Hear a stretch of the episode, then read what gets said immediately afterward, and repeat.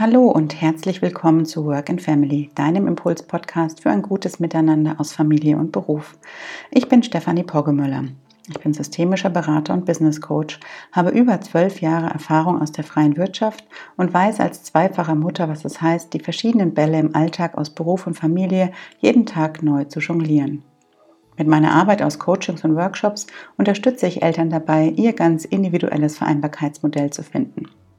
Mit meinem Podcast möchte ich Mütter und Väter inspirieren, um gemeinsam berufliche, familiäre und persönliche Bedürfnisse in Einklang zu bringen. Denn Vereinbarkeit ist aus meiner Sicht ein Gemeinschaftsprojekt und dabei gibt es nicht den einen Weg für alle Familien, sondern nur den einen Weg für jede einzelne Familie. Jeden Montag gibt es von mir in fünf bis zehn Minuten ein paar Impulse zum Start in die neue Woche, die ich dir mit auf den Weg geben möchte, um dich in deinem Alltag aus Familie und Beruf zu unterstützen.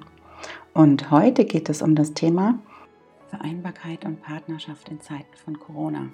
Ja, wir starten heute in Woche 3 der Corona-Ferien und ähm, das Ganze hat natürlich auch auf die Partnerschaft einen ganz schönen Einfluss, denn ich weiß nicht, wie es euch geht, aber ähm, ich saß mit meinem Mann noch nicht über so lange Zeit äh, jeden Tag im Homeoffice und hatte nebenbei noch die Kinder die bespaßt werden wollten. Deswegen ist es wichtig, jetzt äh, sowohl auf uns selber zu gucken, als auch die Partnerschaft im Auge zu behalten und zu schauen, wie da ein guter Umgang miteinander gefunden wird in den unterschiedlichen Themenbereichen, damit es ja eben nicht zu unnötigen Konflikten kommt, die dann ja auch wiederum sehr kräftezehrend sein können. Deswegen habe ich zum Start in die Woche ein paar Impulse und Anregungen für dich zusammengeschrieben, die ich jetzt gerne hier im Work and Family Impulse Podcast mit dir teilen möchte.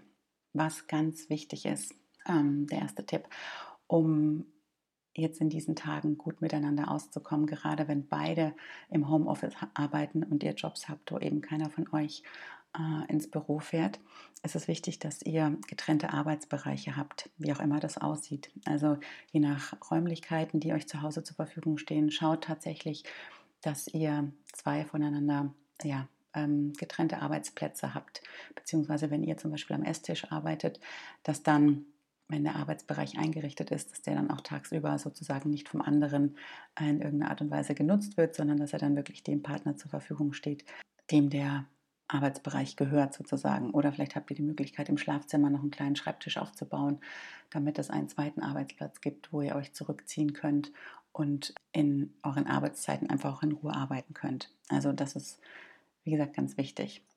Ein weiterer Aspekt ist, ist, dass ihr den Arbeitsmodus des Partners anerkennt. Will heißen, wenn euer Partner oder eure Partnerin tatsächlich im Working Mode ist, dass ihr dann in der Tat jegliche Form der Störung weitestgehend vermeidet.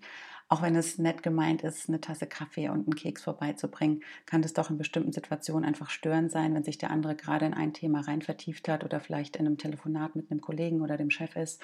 Dann ist es einfach nicht angebracht und kann als störend empfunden werden, wenn ihr, obwohl mit bester Absicht, dann in so einen Arbeitsmodus oder in so ein Telefonat reinplatzt. Deswegen trefft da wirklich klare Absprachen, vereinbart, wann sozusagen Zeiten sind, wo eine Störung möglich ist und sagt auch ganz klar, wann eben Zeiten sind, wo eine Störung absolut unpassend ist und nur zu unnötigen Diskussionen oder vielleicht sogar zum Streit führen kann. Thema Streit, auch ganz wichtig, da wir jetzt ja alle sehr eng aufeinander sitzen, sowohl wir Eltern mit den Kindern als auch die Eltern untereinander, kann es einfach aufgrund der nervlichen Anspannung und äh, vielleicht auch der fehlenden Bewegung äh, schneller mal zu Konflikten führen. Was sich da bewährt hat, ist, dass ihr tatsächlich so eine Art Konfliktregeln einführt. Also, dass ihr Regeln aufstellt, wie ihr Themen besprechen wollt, um zu vermeiden, dass das Ganze gleich so wahnsinnig emotional wird und hochgekocht wird. Ja? Also legt tatsächlich fest, wie ihr auch ein Gespräch möglicherweise vorher abbrechen wollt, bevor ihr merkt, dass es total eskaliert. Besprecht wie ihr euch dann gegenseitig helft, wieder runterzukommen, um dann auf einer sachlichen Ebene weiter zu sprechen. Also das kann sein, dass ihr dann beide erstmal Distanz sucht, dass ihr euch in getrennten Räumen erstmal eine Zeit lang bewegt, dass der eine vielleicht kurz zum Sport geht oder mal eine Runde spazieren geht oder so, damit ihr einfach wieder auf ein rationales Niveau runterkommt, wo ihr dann ganz sachlich das Gespräch weiterführen könnt. Ja? Achtet bei diesen Gesprächen darauf, dass ihr mit Ich-Botschaften kommuniziert, dass ihr versucht, möglichst wertfrei zu kommunizieren, dass ihr keine Schuld hin und her schiebt, sondern dass ihr wirklich beobachtet und wahrnehmt, was gerade zum Konflikt geführt hat und dann eure Gefühle dazu äußert, dann dazu äußert, welche Bedürfnisse dahinter stehen und dass ihr dann einen Wunsch formuliert an den anderen, um in dieser Situation einfach einen guten Kompromiss zu finden. Also wie gesagt, legt Konfliktregeln fest. Das gilt sowohl im Umgang mit dem Partner als auch im Umgang mit den Kindern. Die sind ja ähnlich emotional aufgewühlt gerade und bekommen ja auch mit, äh, dass die Dinge eben im Moment nicht normal sind, in Anführungszeichen, und auf die überträgt sich ja so ein Stress oder so eine Anspannung auch. Die nächste Anregung ist äh, die Frage, was ist, wenn das Schweigen stört. Ja? Also wir sind den ganzen Tag zusammen, wir reden viel mit den Kollegen, wir reden viel mit den Kindern und abends sitzen wir dann vielleicht beide als Eltern total erschöpft auf dem Sofa und haben einfach nicht mehr die Kraft und die Power, uns noch großartig auszutauschen. Und ähm, auf lange Sicht gesehen kann es dann sein, dass der eine oder der andere Partner so ein Schweigen als unangenehm empfindet. Also sprecht da ruhig auch drüber, wenn es äh, den einen oder den anderen Partner gibt, den das stört, wie ihr mit so einer Situation umgehen wollt. Sucht euch deswegen ein Projekt, wo ihr vielleicht nicht zwingend miteinander sprechen müsst. Es kann zum Beispiel sein, dass ihr euch eine gemeinsame Lieblingsserie aussucht. Ja, da könnt ihr zusammen auf dem Sofa sitzen äh, und euch das anschauen. Ihr identifiziert euch vielleicht mit der Serie, ihr tauscht euch auch mal aus über die Serie aber es ist jetzt kein großes Thema, das da beredet werden muss. Oder überlegt euch, was vielleicht zu Hause gemeinsam in der Zeit, die uns neben der Arbeit noch so zur Verfügung steht, was zu Hause als gemeinsames Projekt umgesetzt werden kann, wo es jetzt auch nicht unbedingt notwendig ist, so viel zu reden, sondern mehr miteinander zu tun. Und darüber entstehen ja dann auch Gespräche. Oder macht einmal die Woche einen Spieleabend, ja, da muss man ja auch nicht zwingend miteinander reden, sondern interagiert einfach auf einer anderen Ebene miteinander. Also sprecht das ruhig offen an und findet da eine Lösung, die für euch beide als Paar passend ist. Ein weiteres wichtiges Thema ist, dass ihr auch darauf achtet, Pausen zu machen. Also wir sind jetzt in einer wahnsinnig angespannten Situation, die für uns alle total neu ist, wo ja auch noch nicht so richtig klar ist, in welche Richtung geht es, wie entwickelt sich das alles. Ist wirklich nach Ostern äh, sind da wieder die Schulen offen, dauert es vielleicht noch länger. Also das ist ja was, was wahnsinnig viel Anspannung und Druck aufbaut. Im Homeoffice besteht auch die Tendenz, ähm, mehr zu arbeiten, als wir es eigentlich im Büro tun würden. Und vor dem Hintergrund ist es wirklich wichtig, auch Pausen zu machen, ja, also damit auf diese Phasen der Anspannung immer auch wieder Phasen der Entspannung folgen. Gerade vor dem Hintergrund, dass diese Stresssituationen auch ähm, Stresshormone ausschütten, wie Adrenalin zum Beispiel. Und das muss natürlich auch wieder abgebaut werden. Und das passiert eben in Ruhephasen oder auch in Bewegungsphasen, wenn wir also Sport machen. Und deswegen da wirklich auf einen guten Ausgleich achten und auch in der Tat Pausen machen. Und wenn ihr jetzt sowieso gerade gemeinsam im Homeoffice seid, dann schaut doch mal, inwieweit es die Möglichkeit gibt, eben die Zeit so einzuteilen, dass ihr auch gemeinsam eine Mittagspause beispielsweise machen könnt, in der ihr dann zusammen mit den Kindern am Esstisch sitzt und mal eine halbe Stunde euch so rauszieht aus allem anderen und äh, mal runterkommt, euch entspannt, gemeinsam zum Mittag esst, bevor es dann in die nächste Arbeitseinheit des Tages geht. Also wirklich Pausen machen. Noch ein ganz wichtiger Tipp. Dann auch ein wichtiger Tipp ist, gemeinsame Erwartungshaltung klären. Also was wünschen wir uns gerade in dieser außergewöhnlichen Zeit voneinander? Ja, wie wollen wir miteinander umgehen, gerade im Hinblick auf das Thema Ängste? Wenn der eine Partner ängstlicher ist als der andere, sich mit mehr Gedanken und Sorgen rumträgt als der andere, dann ist ja auch die Frage, wie, wie machen wir das? Und da ist vielleicht eine ganz gute Hilfestellung, dass ihr den Partner tatsächlich fragt.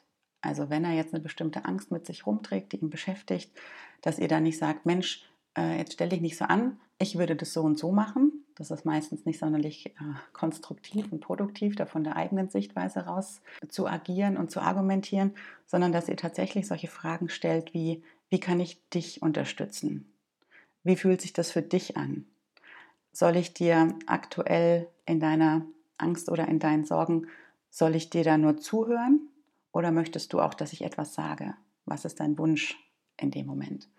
Also das sind so Fragen, die total hilfreich sein können, weil der andere dann konkret formulieren kann, was er eigentlich gerade braucht und was er möchte. Vielleicht ist es einfach nur eine Umarmung, ja. Auch das ist irgendwie ganz hilfreich in solchen Momenten, wenn der andere irgendwie gerade besonders große Ängste und, und Sorgen hat, ja. Und so eine Umarmung ist ja auch was total ähm, körperlich Wichtiges.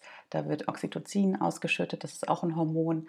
Und wirklich kuscheln und in den Arm nehmen ist eine ganz gute Möglichkeit, um da das Nervenkostüm und Nervensystem wieder zu beruhigen und den anderen runterzuholen. Also nehmt euch einfach regelmäßig auch mal tagsüber in den Arm, ähm, bedenkt euch auch mit kleinen Gesten, das kann gerade auch total hilfreich sein. Vielleicht beim nächsten Einkaufen irgendwie die Lieblingssüßigkeit mitnehmen oder mal ein kleines Blümchen auf den Tisch stellen oder mal eine Zeitschrift mitbringen zur Ablenkung. Also das sind jetzt alles so kleine Sachen, die ihr jetzt für euch und auch für den Partner machen könnt, um in dieser ja sehr herausfordernden Zeit die Motivation und die Moral hochzuhalten. Also ich fasse jetzt nochmal die Tipps abschließend zusammen. Der erste Tipp war, richtet euch getrennte Arbeitsbereiche ein. Ja? Akzeptiert dabei auch den Arbeitsmodus des Partners. Legt Konfliktregeln fest, also wie ihr in Konflikten miteinander umgehen wollt. Wie geht ihr mit dem Thema Schweigen um? Trefft auch da Vereinbarungen, wenn der eine oder der andere von euch das Gefühl hat, oh, das stört mich jetzt gerade. Sucht euch gemeinsame Projekte. Sprecht auch das Thema Ängste an. Wie wollt ihr miteinander beim Thema Angst umgehen? Wie könnt ihr euch da gegenseitig unterstützen? Und macht auch gemeinsam Pausen, um den Anspannungsphasen eben auch Entspannungsphasen gegenüberzustellen. Das waren jetzt meine Impulse zum Thema Vereinbarkeit und Partnerschaft in Zeiten von Corona. Ich hoffe, du konntest da einiges für dich mitnehmen in die neue Woche, Dinge, die du auch zu Hause in deiner Partnerschaft und in deinem Alltag im Homeoffice anwenden kannst. Ich habe dazu auch mir ein paar Gedanken gemacht, wie ich das coachingmäßig begleiten kann und habe jetzt ein paar Spezialthemen mir überlegt, wo ich ein Gruppencoaching gerne online anbieten möchte. Das Angebot dazu, das findest du auf meiner Website. Eines dieser Gruppencoaching-Themen lautet eben in der Tat Vereinbarkeit und Partnerschaft in Zeiten von Corona. Es ist aber auch das Thema Selbstfürsorge. Ähm, wie schaffe ich es, während Homeoffice und Homeschooling auch noch auf meine eigenen Bedürfnisse zu achten? Es geht um das Thema Umgang mit Ängsten und es geht um das Thema produktiv arbeiten im Homeoffice. Also zu diesen vier Themen biete ich jetzt aktuell Gruppencoachings an in einer recht kleinen Gruppe in einem geschützten Rahmen.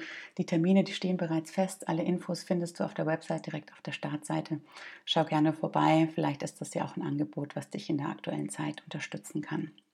Ja, und wenn dir dieser Podcast gefallen hat, dann freue ich mich hier über eine Sternebewertung auf iTunes oder einen Kommentar, den du da lässt. Denn mir ist es ein Herzensanliegen in dieser Zeit, möglichst viele Eltern zu erreichen und mit den Impulsen und Anregungen zu unterstützen, die ich hier in diesem Impuls-Podcast teile. In diesem Sinne wünsche ich dir einen guten Start in die neue Woche. Pass auf dich und deine Lieben auf. Wenn du nächste Woche wieder reinhören möchtest und die kommende Folge nicht verpassen möchtest, dann abonniere den Podcast gerne. Und zum Schluss bleibt mir jetzt nur noch zu sagen, hab einen guten Tag und bis bald.